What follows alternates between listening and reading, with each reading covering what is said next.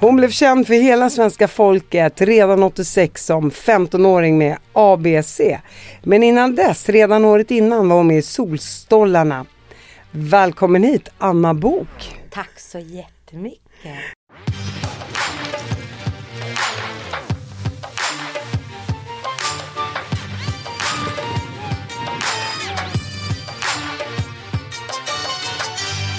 Kul att se dig. Ja men detsamma. Det var ju inte så länge sedan. Nej, det var inte så länge sedan. Vi har ju varit med i ett litet tv-program som ska sändas snart. Ja, ett litet tv-program. Förnedrings-tv. Det är ju jätteroligt att några Ja. vågar förnedra sig. Ja, ja. riktigt, alltså. Man får bjuda på sig själv alltså. Jag skulle tycka det var extremt tråkigt. Förlåt till alla som är så här tillrättalagda och perfekta. Men I rather be eh, talk of the town than unknown. Den not talk of the town. Exakt, nej men alltså jag, här, jag har inga problem egentligen med vad folk tycker. Sen har jag alltid lidit av det här duktiga flickan syndromet. Vill gärna vara omtyckt naturligtvis. Det är klart att jag vill det. Men, eh, men eh, jag går ju inte och hänger mig eh, om man säger att man inte gillar mig. Nej, du, Så du, du, så här är det Anna, det är klart, men det, det finns ju det är klart man vill bli gillad, man vill, bli, man vill ju inte vara illa omtyckt av Nej, någon. nej. Samtidigt är det så här, man kan ju inte leva sitt liv efter andra människor, man måste kunna få leva sitt liv efter hur man själv vill leva det. Så Ja. det är inget konstigt. Nej. Men innan vi kommer in på dig och hela ditt genombrott med Mm. ABC som alla sjunger på än idag. Det är helt sjukt. Ja. Du vann ju inte Melodifestivalen 1986 som 16-åring men det är ju den låten man mest kommer ihåg. Ja, den, är ju, den har ju onekligen ändå liksom fått sitt fäste. Så är det ju. Och eh, väldigt roligt att den är med i, i Mellohistoriens eh, berättelser och sådär. Och eh, jag får nästan, kanske inte varje helg, men var och varannan helg, året runt, så är det ju människor som skickar klipp på sig själva när de förfestar eller har något bröllop eller 30-årsfest eller 20-årsfest och så dansar man till ABC och det är jättekul såklart. Ehm, det var ju dessutom en låt som var rätt för mig, specialskriven för mig och, och eh, det är jättekul att den har gjort ett sånt avtryck. Och vad tror du det beror på? Jag tror att det beror på att det var rätt. Det stämde liksom överens med den unga tjejen som jag var då. Och eh, den är ganska intelligent skriven faktiskt. Den, många musiker som jag spelar med live eh, när de har repat in låten så har de alltid sagt det. Jäklar den här är inte helt lätt med alla ackord och spela live. Så eh, det är en väldigt intelligent låt just för att man får eh, Alltså upp, uppfattningen är att den är så simpel liksom. Nu förstår jag varför jag gillar den då. Ja, ja. Där- du- där trillar du- polletten Du är en ner. intelligent person. Tack Anna, det var du som sa det. Ja, det var jag som sa det. Jag säger det igen. Hey, I'm Ryan Reynolds. At Mint Mobile, we like to do the opposite of what Big Wireless does. They charge you a lot, we charge you a little. So naturally, when they announced they'd be raising their prices due to inflation, we decided to deflate our prices due to not hating you. That's right. We're cutting the price of Mint Unlimited from $30 a month to just $15 a month. Give it a try at mintmobile.com slash switch. $45 upfront for three months plus taxes and fees. Promo rate for new customers for limited time. Unlimited more than 40 gigabytes per month. Slows. Full terms at mintmobile.com. Ever catch yourself eating the same flavorless dinner three days in a row? Dreaming of something better? Well, HelloFresh is your guilt-free dream come true, baby. It's me, Kiki Palmer. Let's wake up those taste buds with hot, juicy pecan-crusted chicken or garlic butter shrimp scampi. Mm. Hello Fresh. Stop dreaming of all the delicious possibilities and dig in at HelloFresh.com. Let's get this dinner party started.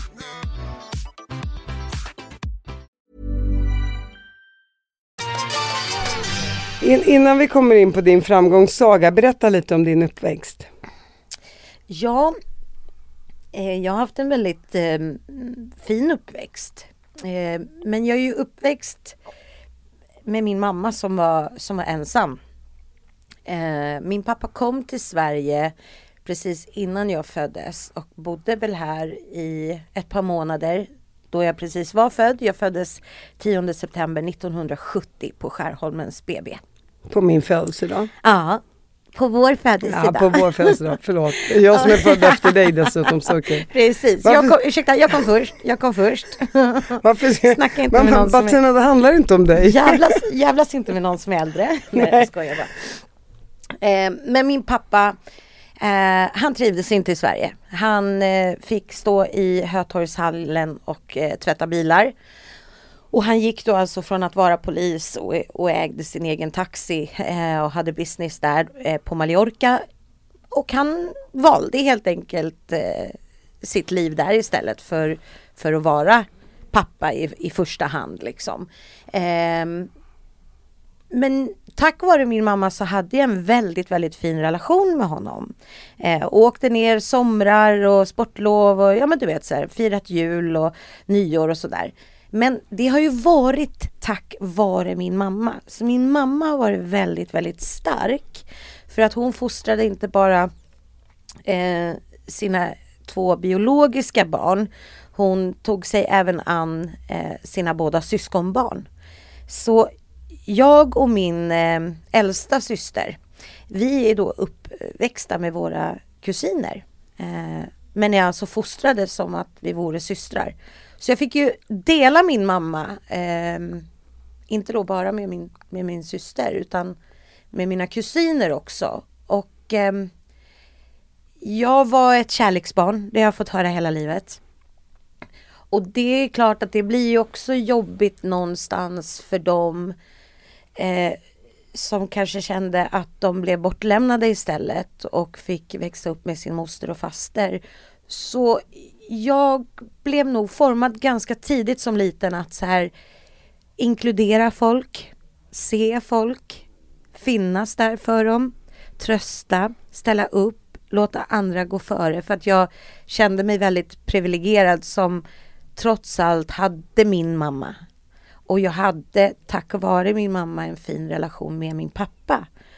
Så, och det är väl egentligen det som jag har fått sota lite för äldre. Att jag alltid eh, satte andra före mig själv. Din äldre syster, ni har inte samma pappa. Nej, nej, precis.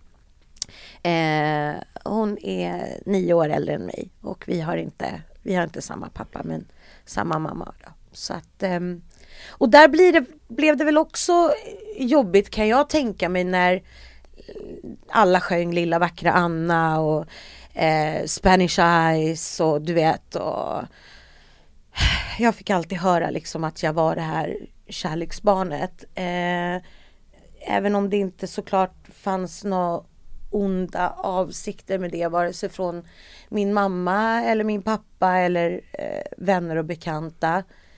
Så tror jag också att det, det sätter spår i syskonrelationer.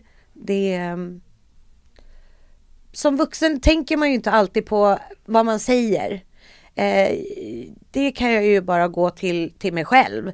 Eh, jag har ofta tänkt väldigt mycket på hur jag har gjort saker och ting och hur jag är. Men just det när man pratar, alltså små barn, de hör väldigt, väldigt mycket. Och det är klart att det, det formar en. Så jag har inte, eh, jag har inte de fina banden kvar, tyvärr. Dina kusiner då, Mm. deras föräldrar, hade de någon relation med de barnen? Nej, ehm, så här är det då min, min eh, morbror eh, och hans dotter då, som, som är några år äldre än mig, två år äldre än mig. Eh, hennes pappa dog av en hjärnblödning när han var 36 år och han var ensam med henne. Hennes mamma övergav henne och min morbror redan när hon föddes. Och eh, hon vet vem hennes mamma är, hon har träffat hennes mamma i vuxen ålder och min mamma har alltid varit väldigt ärlig och berättat liksom hur det ligger till och sådär. Men eh, hon har ju förstått att hennes mamma har varit sjuk så att hon har ju själv valt att inte ha en relation med henne utan det är ju då min mamma, hennes faster, som, som är hennes mamma liksom. Och det är jag ju jätteglad för naturligtvis att hon känner så. Och sen också då min min yngre kusin som var min mosters dotter. Eh, pappan stack, eh, tog inte sitt ansvar och eh, min moster var tyvärr sjuk. Så hon kunde inte ta hand om henne själv och hon lever inte heller längre. Så ehm, nej, min mamma var väldigt unik skulle jag vilja eh, påstå faktiskt. Finns det hjärterum, finns det stjärterum? Ja, verkligen. Eller, verkligen. Verkligen. Hur var deras relation till din mamma? Den har varit väldigt bra, men den har ju inte heller varit helt friktionsfri naturligtvis. Speciellt i tonåren då rymde de båda två och eh, det var väldigt turbulent och det tog ju väldigt liksom hårt på min mamma och ju, då fick ju jag eh, som var den enda som fortfarande bodde hemma då också bära henne väldigt mycket och stötta henne och hjälpa henne. och det var inte alltid så lätt. Um, och det gjorde även min, min äldre syster, stötta och hjälpte och så, men hon bodde ju inte hemma. Så då blir man ju inte påverkad på, på samma sätt i, i vardagen. Ehm, så det blir en, en annan förståelse liksom. Och det var väl någon gång där i tonåren, jag tror att jag var runt 18 och när de, eh, eller jag kanske var 17 förresten, och så rymde de och det blev en massa rabalder och sådär och min mamma blev otroligt ledsen. Eh, då blev jag förbannad. Då kände jag så här, ska jag dela min mamma med det här liksom? Um, men uh, de hittade tillbaks till varann och det lugnade ner sig. De var ju tonåringar och det, det är svårt att, att veta att så här, okej, okay, min mamma är sjuk, kan inte ta hand om mig, min pappa är borta. Um, och, och vice versa för den andra. Så att man förstår ju att sorgen måste ju få komma ut på något sätt och alla jag har inte haft någon så här tonårsrevolt. Jag var väldigt eh, duktig som tonåring. Eh, och det har jag inte fått ett jävla dugg för senare i livet. jag önskar jag kunde ha varit lite mer busig faktiskt och inte varit så jävla präktig. du, du har tid på dig. ja, jag, jag, jag, känner 52 and, and uh, going on wild and crazy. Härligt. Jag, jag och Roberto, vi har mycket att se fram emot. Livet är inte slut på något absolut sätt. Absolut inte. Carpe diem. Ja, carpe diem. Absolut. Du slog ju ändå igenom som 14-åring med Solstollarna. Året innan det var du med i DNs talangjakt. Ja. Ja. Eh, och det gick ju bra för dig, där sjöng du. Ja. Mm. Mm. Och, eh, och sen var det ABC då 1986. Under, ja. Du hade ju under några års tid liksom blivit lite av en Sverigekändis. Ja. Och hur påverkade det familjelivet?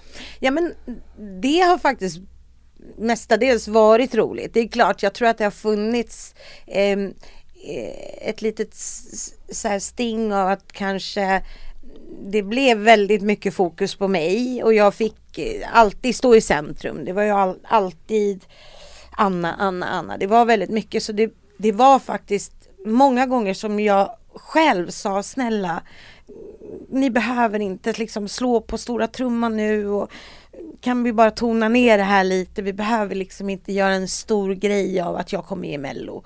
Eh, kan vi bara... Så jag har försökt att dämpa det för att det inte ska... För någon avundsjuka känner jag inte att det har funnits. Men just det där lite stinget av att så här... Att, någon får så otroligt mycket uppskattning och, och, och bara eh, uppmärksamhet överhuvudtaget. Eh, men vi hade väldigt roligt tillsammans och de har varit väldigt, väldigt stöttande allihopa och glada för mig. Det, det har jag verkligen känt ifrån hjärtat. Och eh, båda då mina äldre systrar hjälpte ju mig jättemycket på mina turnéer och stod och sålde min merch och sådär och så t-shirtar och ja, kepsar och vad det nu än var och affischer och sådär och hjälpte till med autografköer och hit och dit och eh, jobbade på min fanclub och mamma var alltid liksom otroligt stöttande och lät mig få göra saker liksom själv men var väldigt mån om att har du koll på dina saker? Ja det har jag. Okej bra, säg till om du behöver hjälp och sådär. Och, och lillsyrran då älskade ju att hon fick liksom ja, men gå in på Gröna Lund för alla andra och ja, men du vet alla de där fördelarna som, som kom med liksom. Så att jag tycker på det stora hela så var det väldigt fint att få dela det med dem, alla de där fina åren och jag kunde hjälpa min familj ekonomiskt. Jag eh, eh kunde ta med dem på resor och ja, hjälpa till. Vilket har känts som en ynnest. Tjänade du mycket pengar? Ja, det gjorde jag ju. Väldigt mycket pengar. Hur var det liksom som 16-17-åring? Och... Ja, det var ju väldigt eh, eh, Det var väldigt märkligt men jag slås verkligen av hur generös jag var redan då. För det var verkligen bara så här Mamma ta det du behöver och betala på huset och köp nytt kylskåp och alltså jag var väldigt eh, osjälvisk. Jag tyckte liksom när jag fick eh, min första check då på 10 000 och skulle få liksom gå in, åka in till stan och handla vad jag ville. Och 10 papp på den tiden, det var mycket pengar liksom. Eh, och då kom jag inte hem med bara grejer till mig själv utan då hade jag liksom handlat till mina systrar. Och, så ja, nej det var märkligt men, men väldigt eh, skönt att kunna få hjälpa familjen och, och sådär. Var ni fyra barn? Ja, vi var fyra flickor. Så din mamma fick, eh, vad blir det, två biologiska barn. Mm. Nej, tre biologiska döttrar. Ja, egentligen tre biologiska, ja. men henne har vi inte pratat om. Nej, precis. För att eh, när min mamma var 18 år så gifte hon sig med sin första kärlek och de fick en liten flicka. Men eh, hon dog tyvärr för att läkarna missade eh, eh, ett litet hjärtfel som hon hade, som de hade kunnat operera. Men eh, det missades, så mamma hittade henne tyvärr en morgon död i, i spjälsängen. Hon var bara fyra månader gammal.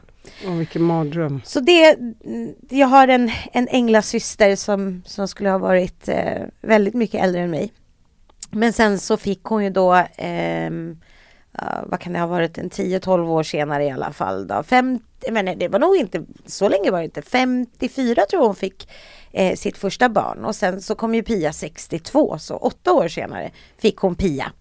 Och det är min äldre syster som jag har samma mamma med. Och eh, sen tog mamma Susanne, sin brors dotter, det vill säga min morbrors dotter, till sitt hjärta. Och sen föddes jag 1970. Och eh, tre år senare så fick mamma ta hand om lilla Helena också. Som var min mosters dotter. Så hon har fött tre biologiska barn och tagit hand om två syskonbarn. Så är det. Och bara tjejer? Ja, bara tjejer. Det är fantastiskt. man blir trött bara man, man hör på den ja, ja, vi är sju presentationen. Döttrar, så det är okej. Okay. Ja, ni, det är lugnt, det är dubbelt så många nästan. dubbelt så många. Har du någon bra relation med några av dina systrar idag? Nej, tyvärr så har jag inte det. Och vad tror du det beror på? Jag,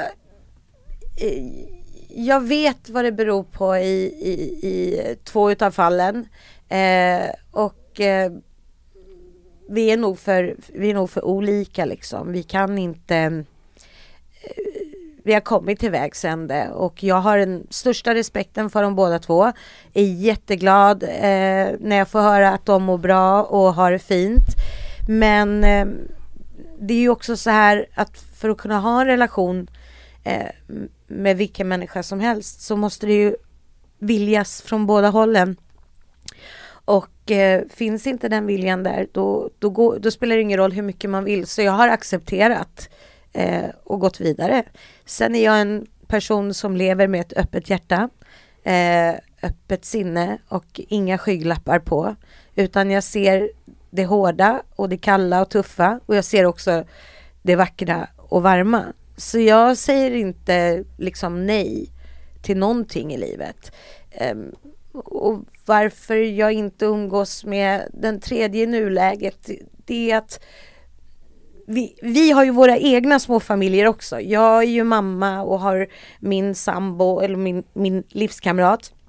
Och hon har sina barn och, och, och har liksom blivit singel och levt singel och sådär. Och ibland måste man finnas för sin direkta, närmsta, närmsta familj. Och då har man inte så mycket ork för någonting annat. Och det är där vi har varit. Men jag hoppas att vi ska kunna hitta tillbaka till varandra. Det vore fint. Vad säger man? Lär dig livets stora gåta, älska, Ska glömma, glömma och och förlåta. förlåta. Det ligger Och- något i det. Och jag är... Jag kan, bara, jag kan ju bara prata för mig själv. Jag är ju beredd att göra det. Jag, jag stänger inga dörrar. Lever din mamma idag? Nej. Tyvärr inte. Hon gick bort för... Usch, det här är så hemskt att tänka men... Ja, det är 13 år sedan. Det känns så konstigt. Och tyvärr så usch, miste vi också liksom den sista av den äldre generationen väldigt nyligen också när min svärfar gick bort i cancer. Så som man säger på spanska, primera linja, alltså när man är på första, första raden, det är där jag och Roberto är nu. Det känns så här konstigt att vi är liksom äldst i vår familj och det är så här, det får en verkligen att uppskatta livet på ett helt annat sätt. Det blir mindre viktigt vad folk faktiskt tycker om en och jag vill fortfarande vara omtyckt men eh, nej, jag blir inte lika ledsen för om man inte gör det idag. Det är svårt där. Usch med. Du, du, livet blir liksom för kort då. ja, för det att blir hålla för kort. på. Det blir väldigt kort. Mm. Och din pappa? Nej, min älskade pappa han, han gick ju bort alldeles för tidigt. Han var bara 59. Så han dog två veckor. Två veckor innan min 25-årsdag. Så han har ju varit borta i 27, år. 27 år. Mm. 27 år. Ja. Ja, stor sorg. Ja. Men jag försöker tänka. Och så är det livets gång samtidigt. Ja, och han var inte heller lycklig. Han var väldigt, väldigt ol- Han hade ett svagt hjärta. Han levde med en lunga för att han var med om en väldigt allvarlig trafikolycka när han var ung. Faktiskt när han hade flyttat hem från Sverige och lämnat mig och mamma så höll han på att dö eh, av den här olyckan. Och eh, pappa var väldigt olycklig för de valen han hade gjort. Och eh, jag hade ett väldigt bra samtal med honom när jag träffade honom den där sista sommaren då jag och Felicia var nere i två månader i Spanien. Och eh, då sa jag det till honom att eh, man kan inte ändra på det som är gjort. Jag förstår inte varför du inte har tagit mer vara på här och nu. Det är ingen som klandrar dig. Vi konstaterar att du, du valde att spela bort dina pengar istället för att vara med och försörja mig. Det lämnade du på mamma. Men vi klandrar inte dig för det. det. Det är bara du själv som klandrar dig och misshandlar dig själv psykiskt för, för dina dåliga val. Eh, så jag kysste honom på pannan och kramade honom och sa att jag förlät honom. Och det gjorde mamma också. För, för vår kärlek för honom var större liksom än, än hans plånbok eller för han var alltid en väldigt fin person. Och jag har det här blödiga från honom 100 procent för han kunde inte ens titta på mig och säga att han älskade mig utan att börja gråta. Så jag fick det här känsliga från honom. Och det är jag väldigt tacksam för, för det gör att jag känner att jag lever. Både genom det som gör ont och det som är, känns fantastiskt faktiskt. Även om det är jättejobbigt ibland. Usch. Du själv träffade väl Felicias pappa ganska ungt? Mm. Ja, jag hade ju eh, Jag hade ju precis fyllt eh, Eller jag fyllde 15 år när jag hade träffat honom. Så Hur gammal var, var han då? Då var han 16. Han är bara ett år äldre än mig. Och sen höll ju vi ihop då i 14 år. Det är ju ändå länge. ja, det är länge. Och eh, när, hur gammal var du när du fick Felicia? Jag skulle fylla 21 eh, när hon eh, Hon var väl en och en halv, två månader när jag fyllde 21. Så hon, var du mitt uppe i din karriär då? ja, hon kom ju faktiskt vid ett tillfälle då jag var väldigt less. Jag, jag, eh, hade haft många, många liksom hektiska år och eh, man har ju alltid haft väldigt mycket åsikter om mig. Så när jag blev gravid blev jag först väldigt stressad och, och tänkte så här, åh herregud, och vad ska alla tänka och tycka och tro? Sjukt att man, det är det första man tänker. Men min familj blev så otroligt glada och eh, stöttande på en gång. Så då var det inte så svårt att släppa fram sin egen glädje och tacksamhet för det lilla livet eh, som man skulle bli berikad med. Eh, och då kände jag att det är nog meningen nu att jag ska ta en time-out och bli mamma och liksom eh, fundera lite på vad jag, vad jag vill göra liksom fortsättningsvis. Och därefter så har det ju bara fortsatt upp och ner och djupa dalar och höga toppar. Framgångar och misslyckanden och eh, svek. Men också mycket ny tro. Att det alltid har kommit en ny vind som liksom har lyft mig. Eh, utan att jag liksom har jagat det. Så jag har försökt att fly från, från det här livet, offentligheten. Jag har ju aldrig velat bli känd. Eh, men jag accepterade att det kom med liksom väldigt, väldigt tidigt. Och det är väl egentligen det jag har svårast med idag om jag ska vara helt ärlig. Jag älskar när folk tittar på mig.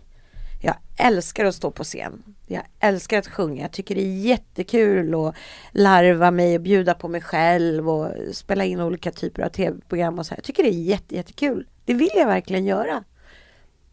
Men ja, jag tycker det är jättejobbigt att vara igenkänd faktiskt mellan, eller om säger så här, åldern 14 till 25. Mm. Vad var det för rubriker i tidningarna tänker jag? Mm. För du måste ju någonstans ha blivit liksom eh, påverkad av vad folk, eller så här, mm. du måste någonstans ha blivit påverkad av vad tidningarna skrev om dig. Mm. Och så är det ju med att vara känd, om man st sticker ut hakan, det, mm. det, låter så fel när jag säger det men mm. Om man mm. håller på med någonting ja. som är offentligt. Ja.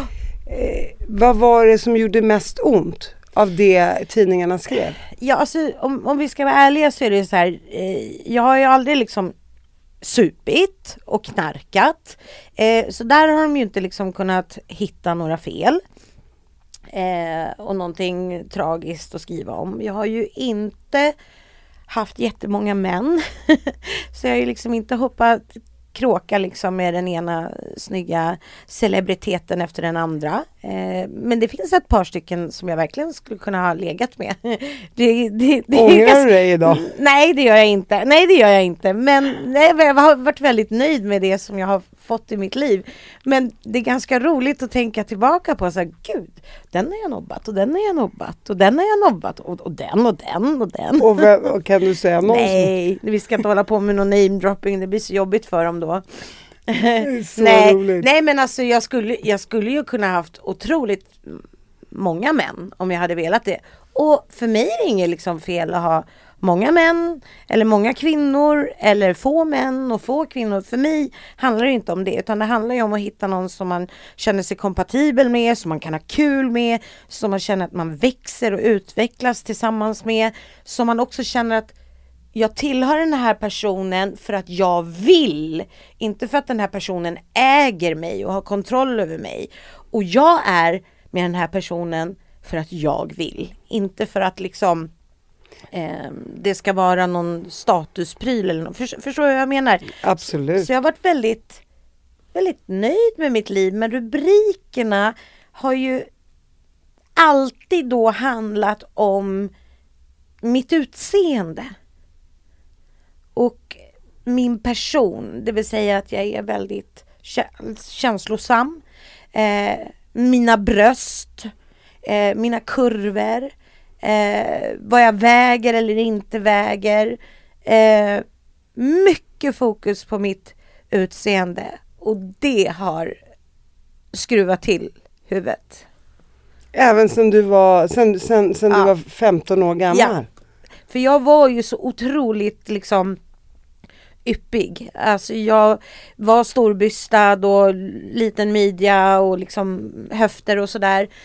Och jag blev ju så pass sexualiserad eh, och också eh, utsatt för saker och ting i situationer där, där jag då som minderårig var med människor som skulle ta hand om mig. Eh, men festandet gick före och eh, då hamnade jag i situationer där jag var tvungen att liksom värja mig själv. Och det är klart att det sätter spår i en liksom. Och sen går folk dessutom på en och skriver liksom eh, om mina bröst och hur jag ser ut och mina rådjursögon och mina fylliga läppar. Det var väldigt sexualiserande beskrivningar av mig och jag tittar också tillbaka på bilder och sådär hur, hur jag liksom var med i Okej och poserade i baddräkt och eh, att jag liksom och det där har faktiskt min mamma bett mig om ursäkt för. Eh, att, hon inte, att hon inte var på plats oftare och då ska du veta att min mamma blev verkligen anklagad för att vara liksom eh, min eh, manager. Eh, och mamma var ju väldigt mån om mig men hon var väl också lite naiv och litade på andra vuxna människor sa men vi tar hand om henne, du behöver inte oroa dig. För det är klart att de inte ville ha henne med. Så jag eh, hade många tråkiga rubriker och många eh, Det var också, jag var ju då svensk. Många eh, har liksom missat. Jag blir ju till exempel anklagad för att jag eh, Folk tror att jag hittar på att min pappa är spansk. alltså, det, är så, det är så jättemärkligt. Alltså, varför skulle det ens vara en grej? Alltså, han var spanjor, vad ska jag göra? Jag, jag är halvspanjorska. Så det finns väl ingen anledning att ljuga om det, men det, det sticker tydligen i, i folk. Och nu tappar jag tråden vad jag skulle komma med det här, men Jo, jag ville, det jag ville säga med att liksom jag var den här unga söta svenska tjejen som också var ihop med en, en turk. En turkisk ung pojke. Och det ledde ju till att jag också fick uppleva väldigt mycket rasism. Väldigt eh, hotfulla brev, eh, hotfulla situationer, eh, äckliga brev, hemska brev, fruktansvärda brev. Så det är mycket man har bearbetat i det tysta faktiskt. Många kan tro att jag har pratat och pratat väldigt, väldigt öppet, vilket jag har gjort. Men det finns mycket mer att berätta. Det finns så mycket mer att berätta.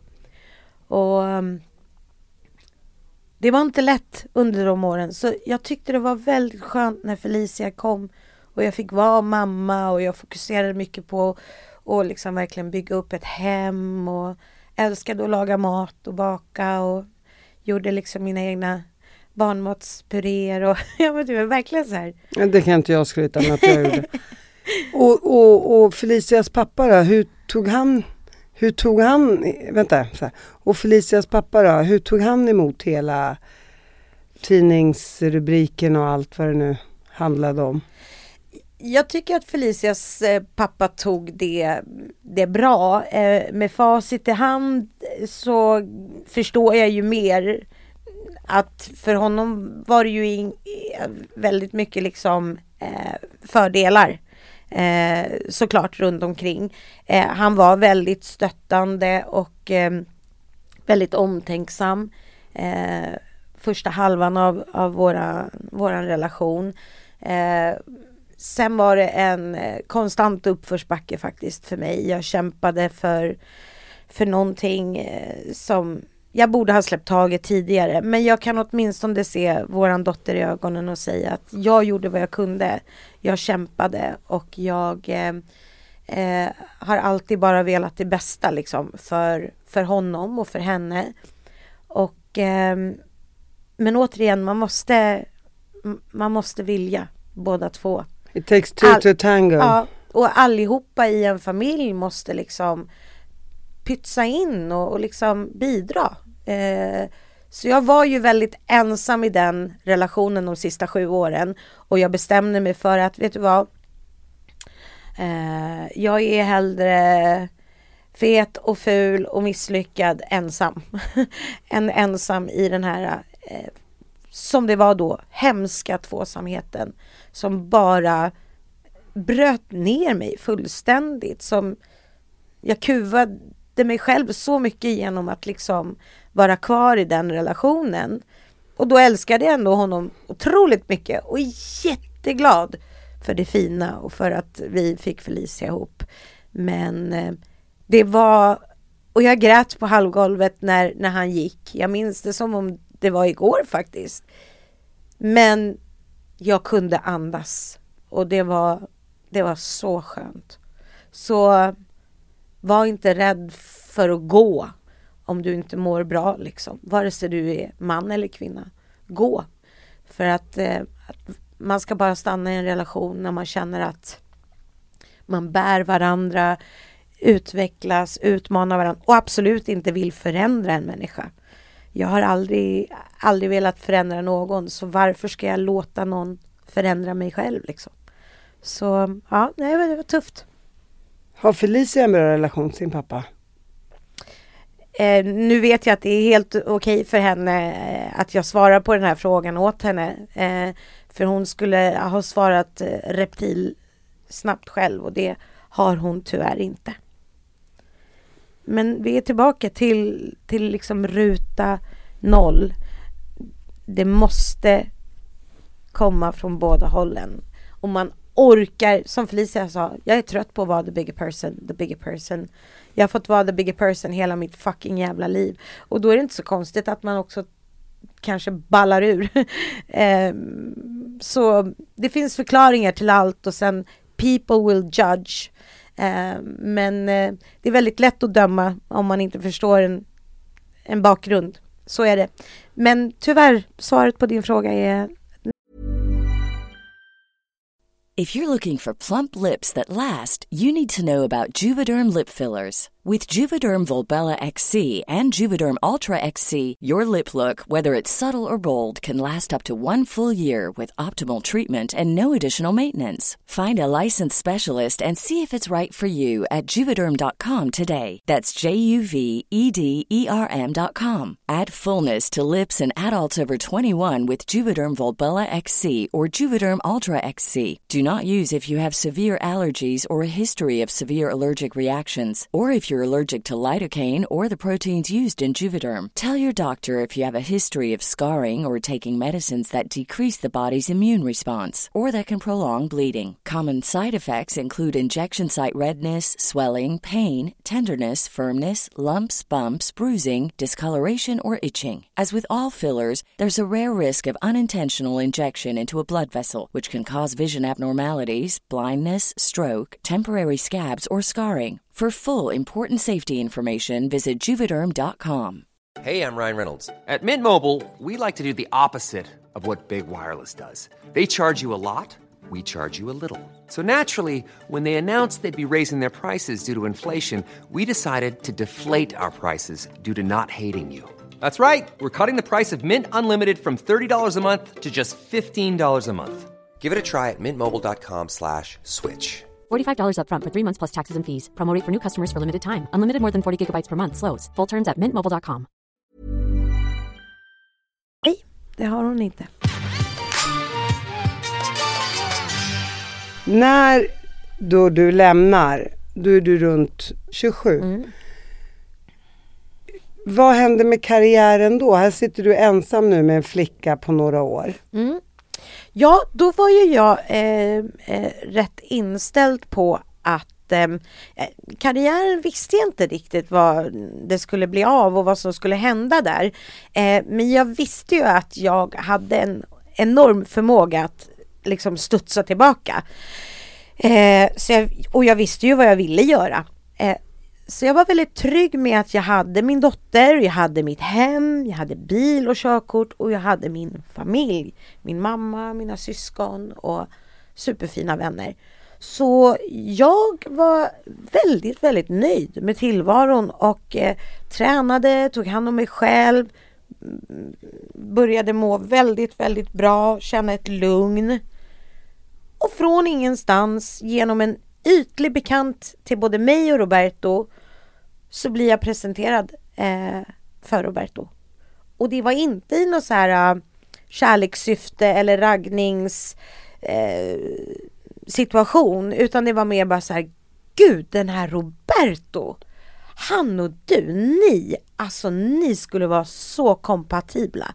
Nej, nej, nej, nej, gud, jag är inte intresserad av, men gud, kan vi träffa honom bara som en vän liksom? Nej, nej, usch, nej, jag ska inte träffa någon. Och så ringde han upp. Han heter Peter, den här killen. Han lever tyvärr inte längre. Han gick bort för två år sedan. Eh, sorgligt nog. Vi hade ingen kontakt längre, men jag fick höra att han hade gått bort. Eh, då säger Peter så här till mig att eh, ja, men jag tycker att du ska prata med honom. Vi ringer honom. Och jag sa bara nej, jag ska inte prata med någon. Du får ringa hur mycket du vill, men jag ska inte prata med någon. Det slutar ändå med att jag pratar med Roberto och, och då hade Peter sagt jag sitter här med en vacker spanjorska. Och han hade alltså en tendens till att alltid överdriva. Eh, God bless your soul but you did. han överdrev alltid. Eh, och då, det tror jag inte. Nej men då började han i alla fall att prata spanska med mig. Och la mujer que tal, muy bien y tú. Och så pratade vi lite och så frågade jag var han bodde och då visade det sig att han bor alltså inte ens två kilometer ifrån mig. Och sen dagen efter så ringer Peter till mig och bara bjuder du på eftermiddagsfika? Ja, det kan vi göra. Ja, men när är du hemma då? Ja, jag hämtar Felicia vid fyra så ja, men kom vid fem då säger jag. Och jag trodde ju bara att det var han. Då hade han ringt till Roberto och sagt att vi är bjudna på fika hemma hos Anna. Och eh, lång historia kort, där öppnar jag dörren. Roberto ser att det står bok på dörren. Anna, jag öppnar, han ser mig och bara, där stod han i keps och så här typ vindregnjacka liksom. Och han bara, jag höll på att smälla av när jag liksom såg att det var du. Och de kom alltså fem på eftermiddagen och gick fem på morgonen. Och tre veckor efter det mötet så gav jag Roberto nycklarna hem till mig. Och sen hade jag skrivit i min dagbok med den här mannen ska jag förlova mig, gifta mig, få en son som heter Antonio och en dotter som heter Vanessa. Det var 1998 och så blev det. Men ni har inte gift er än? Jo. Ni är gifta, Ja. för du sa min livskamrat och sambo. Ja, nej, jag vet inte. Ja, Min man. Din man. nej då, vi, Du är min man. vi, vi är gifta. Vi firar faktiskt... ehm, Jag tänkte alltså, du, skru, du skruvade till min hjärna. Ja, ja, förlåt. Det var inte ja men det är meningen. lugnt. Det är Nej, lugnt. men vi har Den faktiskt... är så skruvad ändå. okej. Nej men vi har ju varit tillsammans, det blir nu i årsskiftet, så i april, då kommer vi ha varit tillsammans i 25 år. Och eh, vi kommer att ha varit gifta i 22 år. Så att ehm, förlovade i 24, nej, ja 24 år. Fantastiskt. Så det är, ja, och jag älskar ju honom bara mer och mer. Han är min absolut bästa vän. Det är honom jag kan vara mig själv med till 100 procent. Och när jag är ledsen och arg och förtvivlad och trasig och svag så älskar han mig bara mer. För det är då han vet att jag behöver det som mest. Så han är han är magisk. Vi har så jävla... Och vi har kul ihop liksom. Och vad är det han gör som lyfter dig från, från eh, botten? Han förstår eh, att det... Alltså, min dotter sa till mig häromdagen, hon bara, det är så häftigt att se på dig och pappa och mamma för att när ni tjafsar om någonting, om det blir liksom hetsigt någon gång, så har det alltid att göra med yttre omständigheter. Det beror på andra personer eller andra händelser. Men ni bråkar aldrig liksom sinsemellan att Åh, du lyssnar inte på vad jag säger och du är si och du gör aldrig det här och där, där, där. Alltså, och, och vi gör verkligen inte det. Hade det bara varit han och jag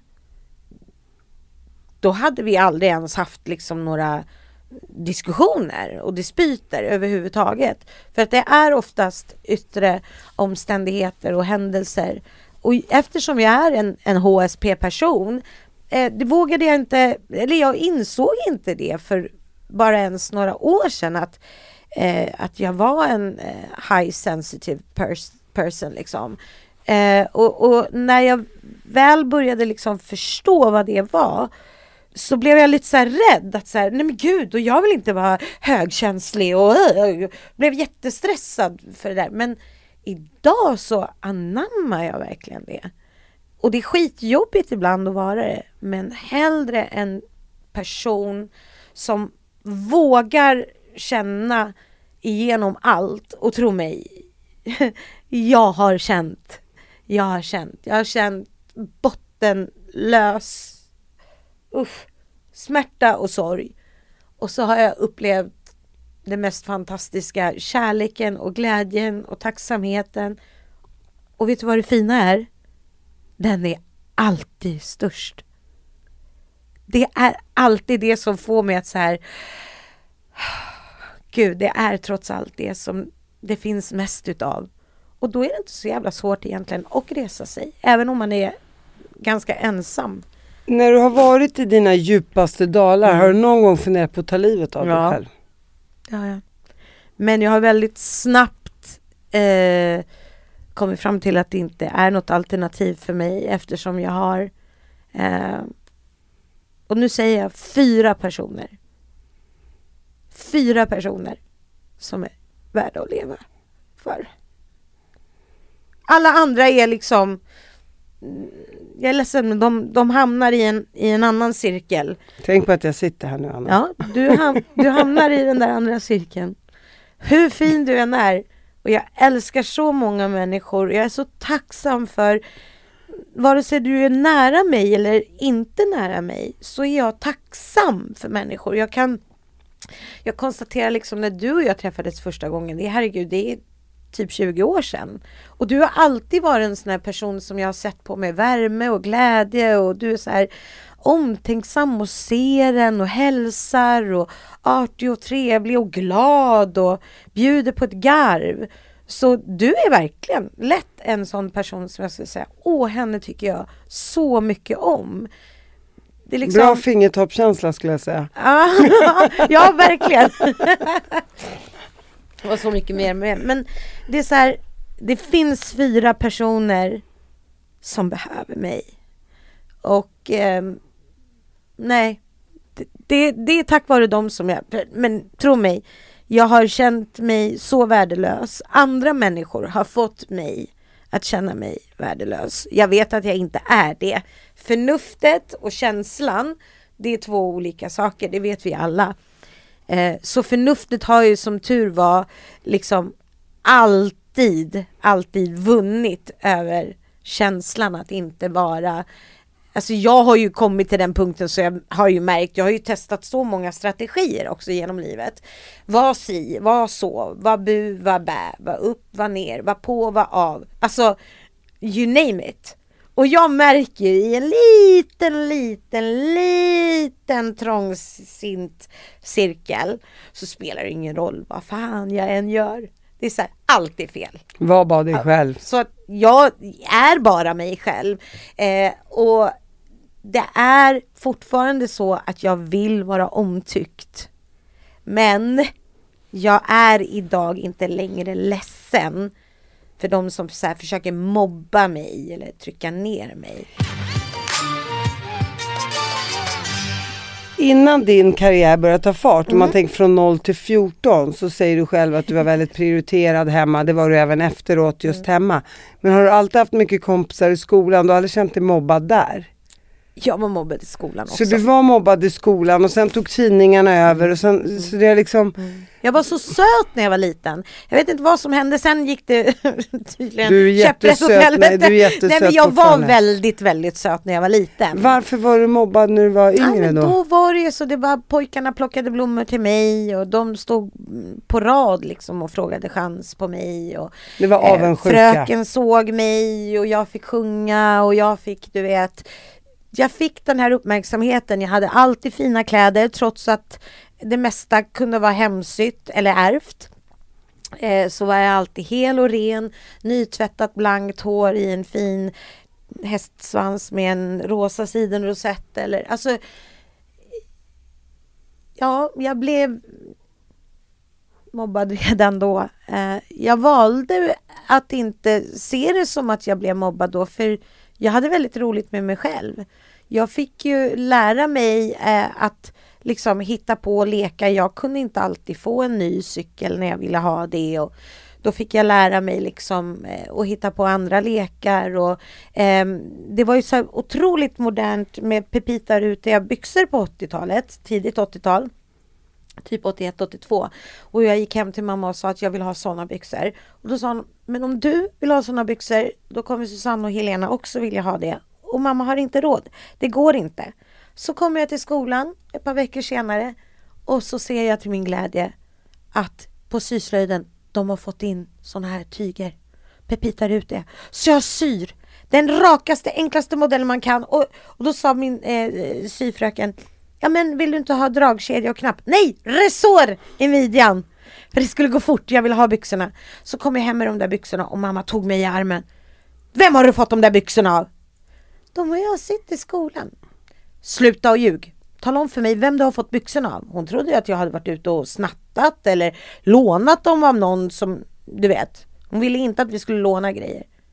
Nej men jag har sytt dem. Jag fick ta av mig byxorna och hon tittade, ringer till skolan. Jaha, hon har sytt dem på sig. Vad sa hon? Ja. Jag bara, blir du så förvånad, sa jag till min mamma när jag var äldre, många år senare. Jag fick ju den där uppfinningsrikedomen av dig. Min mamma kunde slita ner gardiner och sy två kjolar. Förstår du? Det är så här, jag har alltid klarat mig själv och jag har alltid hittat på lösningar. Och jag är, alltså jag har också lärt mig en sak, att våga vara ärlig. Jag spelar faktiskt ingenting jag inte är. Jag har kraschat ekonomiskt. Jag har gått igenom svårigheter. Jag har tjänat miljoner. Jag har kunnat försörja hela min familj. Jag har liksom eh, löst allas problem. Men det jag tror stör människor, det är att jag vågar vara ärlig med det. Att säga, ja, jag har inte 40 miljoner på banken. Gör det mig till en sämre människa? Så här, det var någon som skrev en gång till mig så här, eh, vilken taskig popstjärnebil du åker runt i. Och jag minns inte ens vad jag hade för bil vid det tillfället, men tro mig, jag har haft många fina bilar. Så har jag haft några, ah, lite mindre fina bilar, men de har jag åtminstone fått ha i fred. För de blev inte stulna eller repade eller inbrott i. Så om jag ska om jag ska välja, alltså jag vill bara ha en bil som funkar. Eller här, vem bryr sig vad du kör ja, för bil? Ja men det är klart att man inte ska bry sig vad någon annan kör för bil. Men du, om, om jag ska välja, ja men bara den funkar. Sen får det vara vilket märke, det får vara vilken årsmodell som helst. Och, och precis som du säger, varför bryr man sig vad Anna åker runt i för bil eller om Anna går eller hur snabbt jag går på mina promenader eller hur långt eller kort jag går. Alltså, när, när, när man är inne på den nivån, alltså då, you, you have to laugh. Alltså då måste man ju skratta. Samtidigt tycker jag det är sorgligt för jag tänker så här, gud det måste vara en sån bottenlös, trasig och svag liten människa. Om det här är vad du har. Och sen är det så här, Sen är det också farligt att gå in och börja prata om människor och det så här, många gånger så är folk in och, och, och nafsar på det här du vet förtalsområdet. Va? Jag fick ju ganska nyligen en person fälld för förtal. Eh, och det kommer nog att bli mitt nya jag liksom att om man inte passar sig så, så kommer jag eh, gå vidare.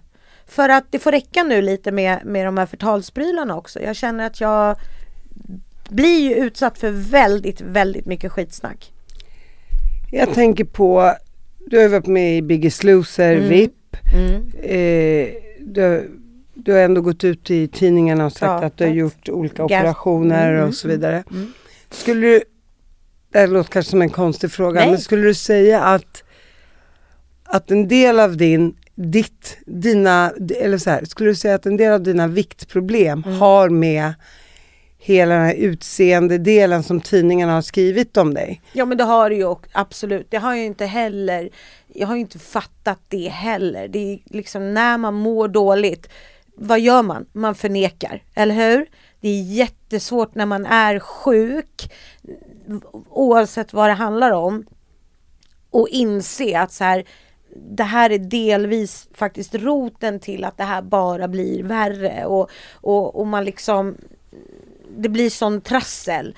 Eh, idag bryr inte jag mig överhuvudtaget.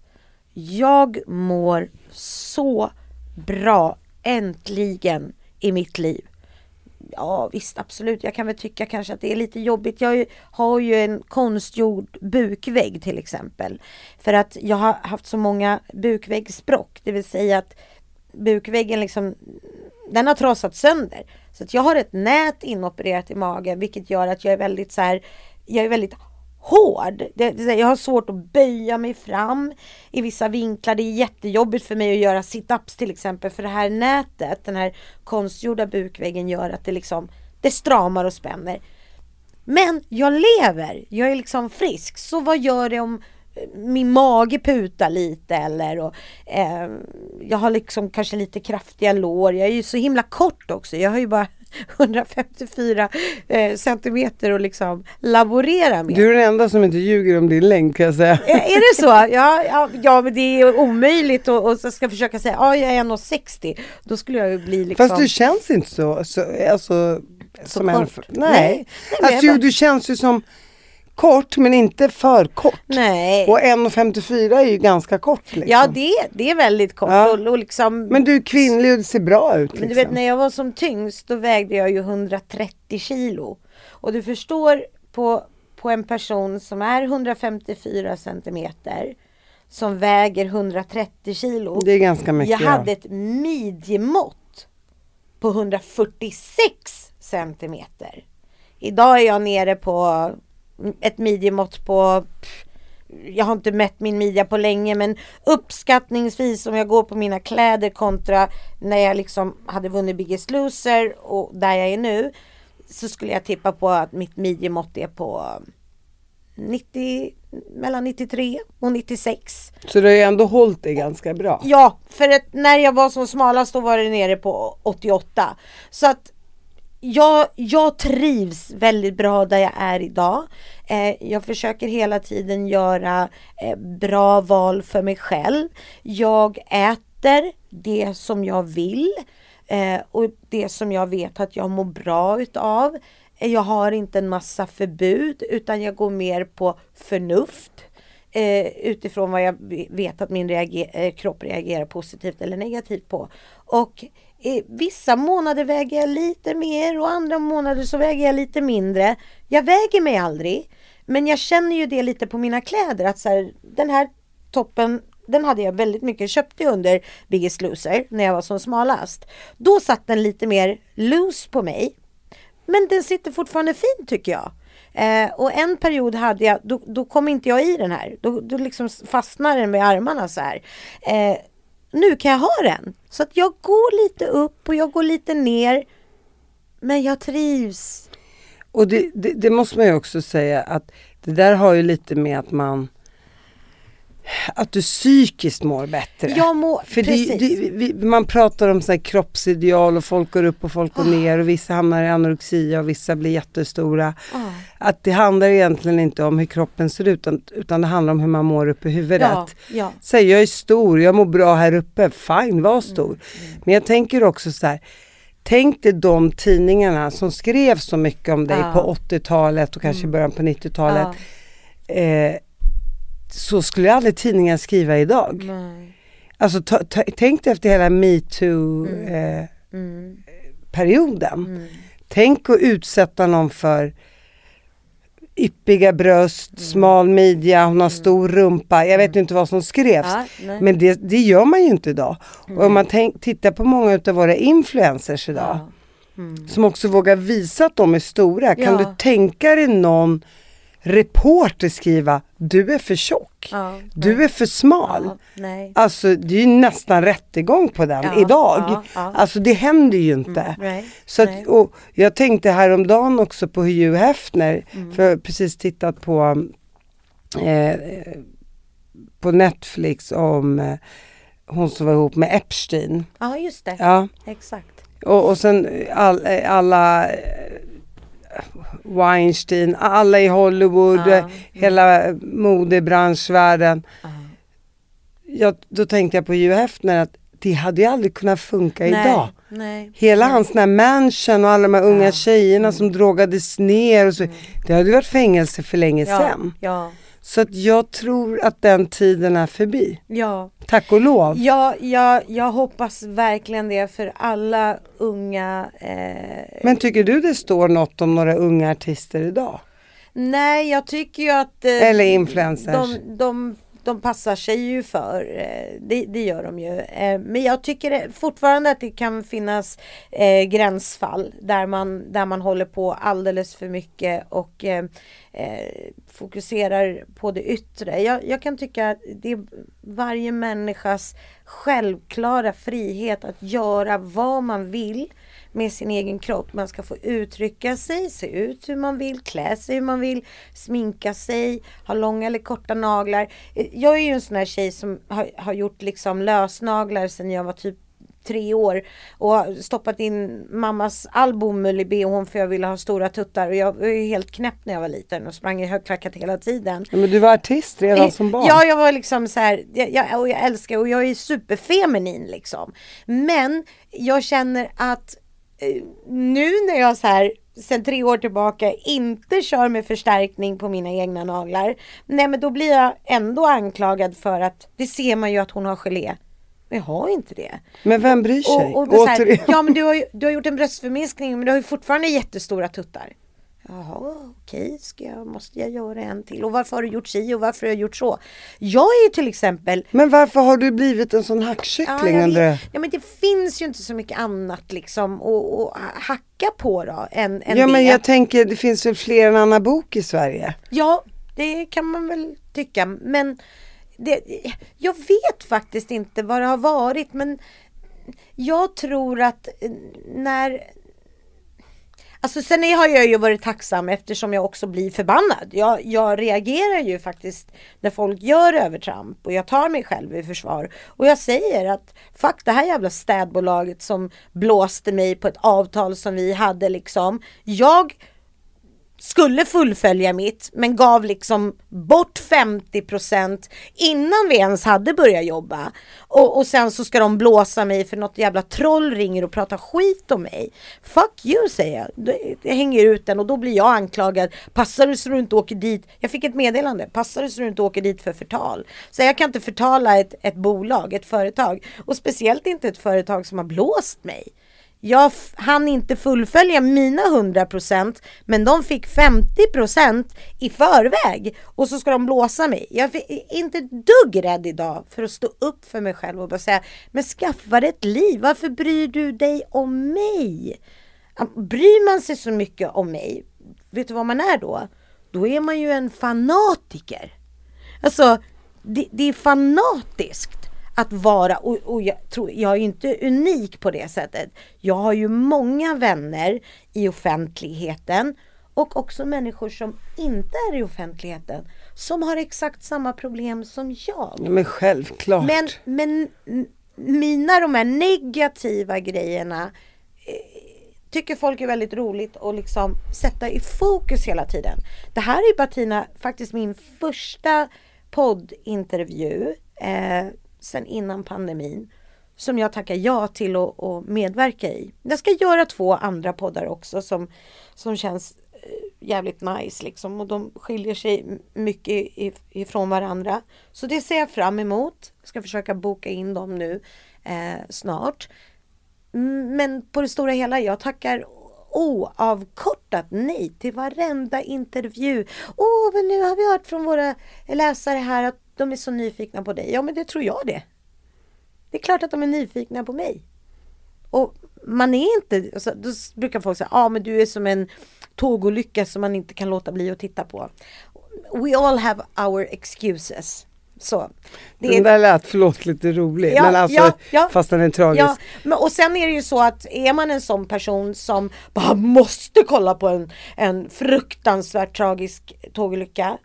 Alltså det säger ju mer om dig som Ja, person ja, absolut. än vad det Jag någonsin bara gör du, lät, du lät rolig Ja, när men- du sa ja. det, inte att det var kul. Nej, nej, nej, nej men jag, jag förstår precis fattar. vad du menar. Och det är det jag menar så här. Personer som säger så till mig och, så här, och du tycker inte att det, du tycker det låter sunt att säga så.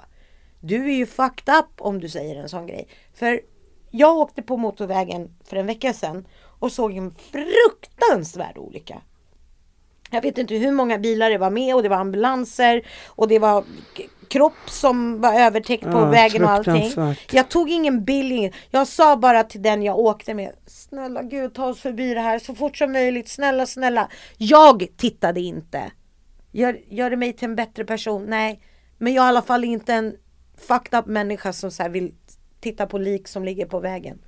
Så Nej, ja, jag förstår. någonstans, det, det är de där sjuka liksom parallellerna man måste dra. Att när någon säger så om mig, det är bara en dålig ursäkt för du är så jävla besatt av mig. Du är så intresserad av mitt liv. Och mitt liv är väldigt enkelt Bettina. Det är, det är väldigt enkelt. Jag, jag, jag har köpt så mycket fina, dyra saker i mitt liv. Jag har haft hur mycket pengar som helst. Jag har kunnat liksom köpa vad jag vill när jag har velat det.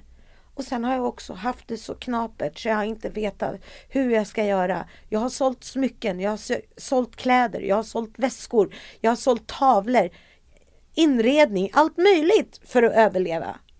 Och vet du vad? Jag är hellre fattig och snäll och har mitt hjärta fyllt av kärlek och omtanke och är så givmild jag kan med det lilla jag har. Än förmögen och dryg och stroppig och allting ska bara vara... eh, Du, då, då- pratar jag om när man är genuint sådär riktigt snobbig, ytlig och ser ner på människor som inte har. För är man så privilegierad då kommer det ett enormt stort ansvar med det. Att man ska vara ödmjuk och man ska vara human. 100 procent. Det är vad jag tycker. Så när folk säger så här, ah, vem är du? Du har inga pengar, du har inte... Nej, okej, men är jag ensam om det i världen? Och, och är jag, gör det mig till en dålig människa? Men vem säger det? Det finns folk som säger det. Jag är glad att du har Roberto i ditt liv. Ja, ja jag är också glad för din skull Anna. det, är jag med. Jag, vad heter det? För då kan man ju få någon också som man man kan prata av sig Ja. med, någon som stöttar en. Och Gud, så. och honom behöver jag egentligen inte ens prata med. Han, han är så här, när han kommer hem så brukar han bara säga kom, kom. Så kramar han mig och pussar mig i pannan och pussar mig på näsan och pussar mig på kinderna och pussar mig på halsen och pussar, pussar, pussar, pussar. Han bara, du vet om att du är fantastisk va? Du vet att du är så stark. Hur många har du så Alltså, Anna? det, på riktigt. Efter Och- snart 25 år. och det spelar ingen roll om jag ställer mig och gör du vet en risotto som jag har liksom stått i två timmar med och bara du vet jobbat och förberett och gjort alla förberedelser och eller som igår, jag hade köpt något så här härligt bondbröd och eh, portabellosvamp och kastanjechampinjoner. Sluta Och... skryt nu. Nej men jag, jag bara gjorde det. Och jag är sen- så dålig på att laga mat nämligen. Nej men ja, fast du, du är bra på annat. Du är bra på annat. Men liksom, då gjorde jag bara så här um, ugnsrostade mackor med kantareller och portabello i, i ugnen. Det är så här, Jag bara och pratar han- svenska. pratar svenska? Nej, jag, jag, jag pratar, jag kan prata så här. Förstår du mig bättre nu? Nej men jag tänker, jag kan inga Nej, maträtter, jag vet inte vad maträtter. någonting Nej, heter. men det här var svampar. Ja, ja, jag hörde. Lagliga svampar som jag köpte på en, jag ska inte säga någon kedja här nu så det blir reklam. Och vad men- sa han då? då? Berätta. han, han, är, han är bara så tacksam. Han är bara så tacksam. Det spelar ingen roll om jag gör en omelett eller steker falukorv och, och steker ägg och rostat bröd och vita bönor till middag. Alltså han bara, åh tack du har gjort mat. Varenda dag när han kommer hem, varenda dag. Oavsett om jag har varit på piken av min karriär i Let's Dance, körslaget Mello. Middagen har alltid stått på bordet. Då säger folk så här, vet du vad skulle folk säga nu som hör den här podden? Ja det är klart att maten ska stå på bordet när han jobbar hela dagarna och du är hemma. Men vad vet du om det? Under pandemin var jag hemma jättemycket jag.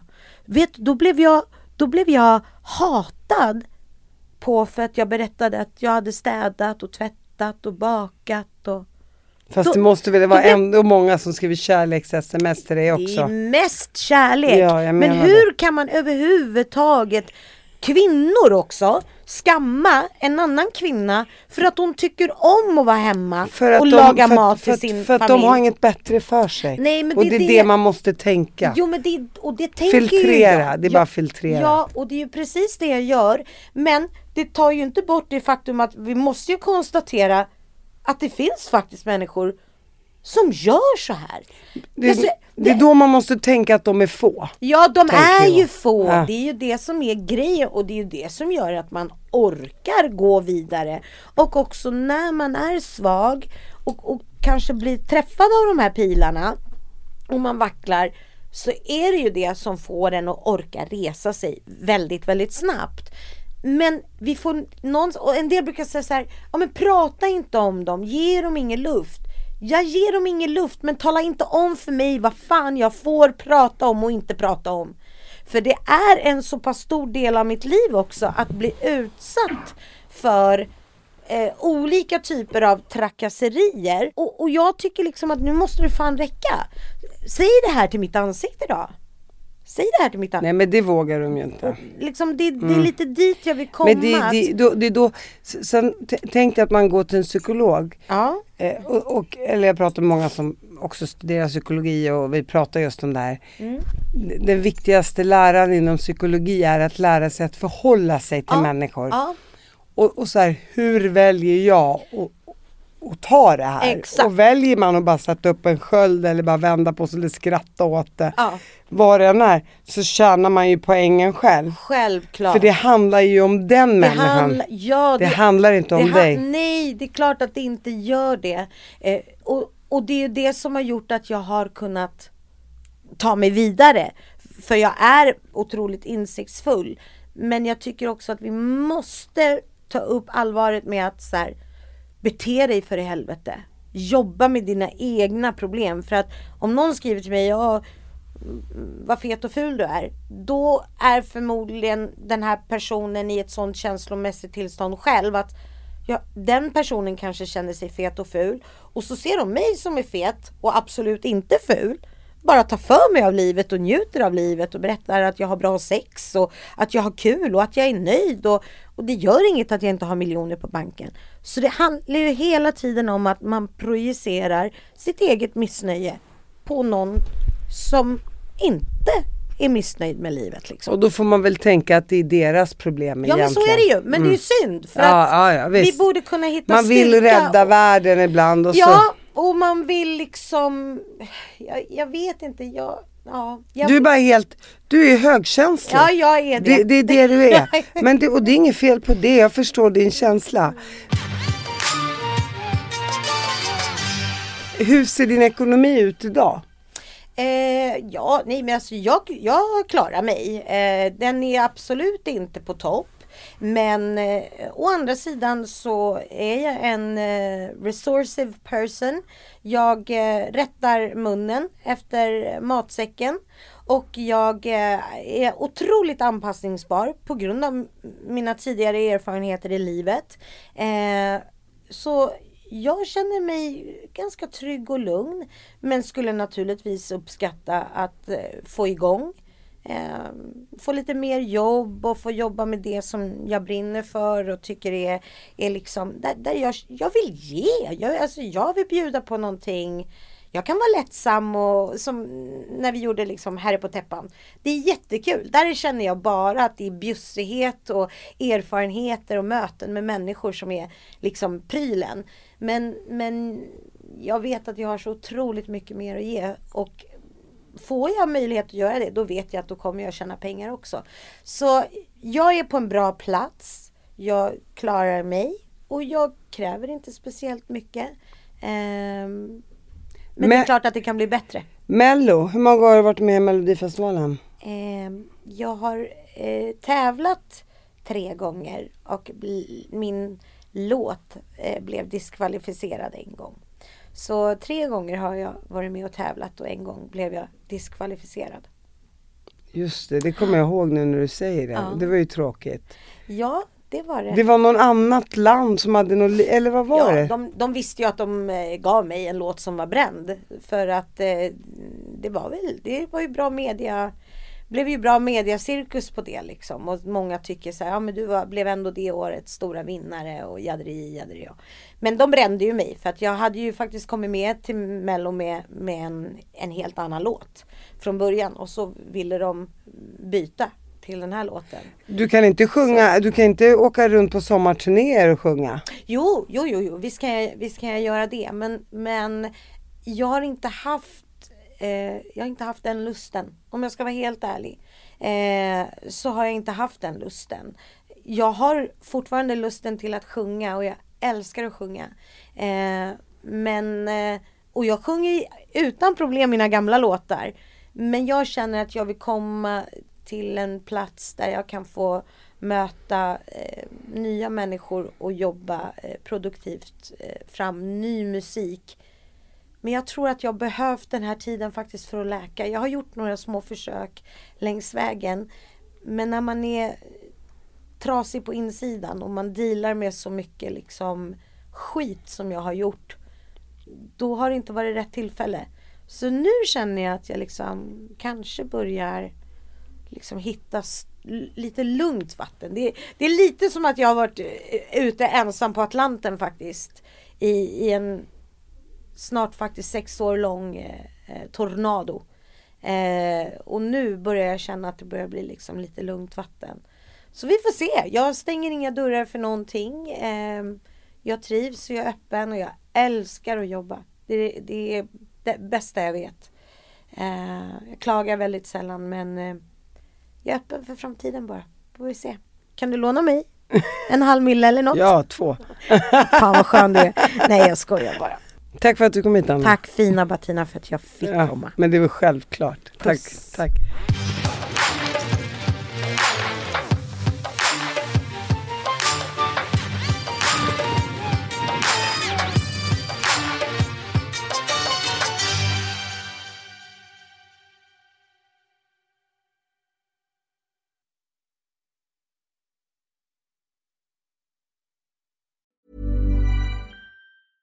Ever catch yourself eating the same flavorless dinner three days in a row? Dreaming of something better? Well, HelloFresh is your guilt-free dream come true, baby. It's me, Gigi Palmer. Let's wake up those taste buds with hot, juicy pecan-crusted chicken or garlic butter shrimp scampi. Mm. Hello Fresh. Stop dreaming of all the delicious possibilities and dig in at HelloFresh.com. Let's get this dinner party started.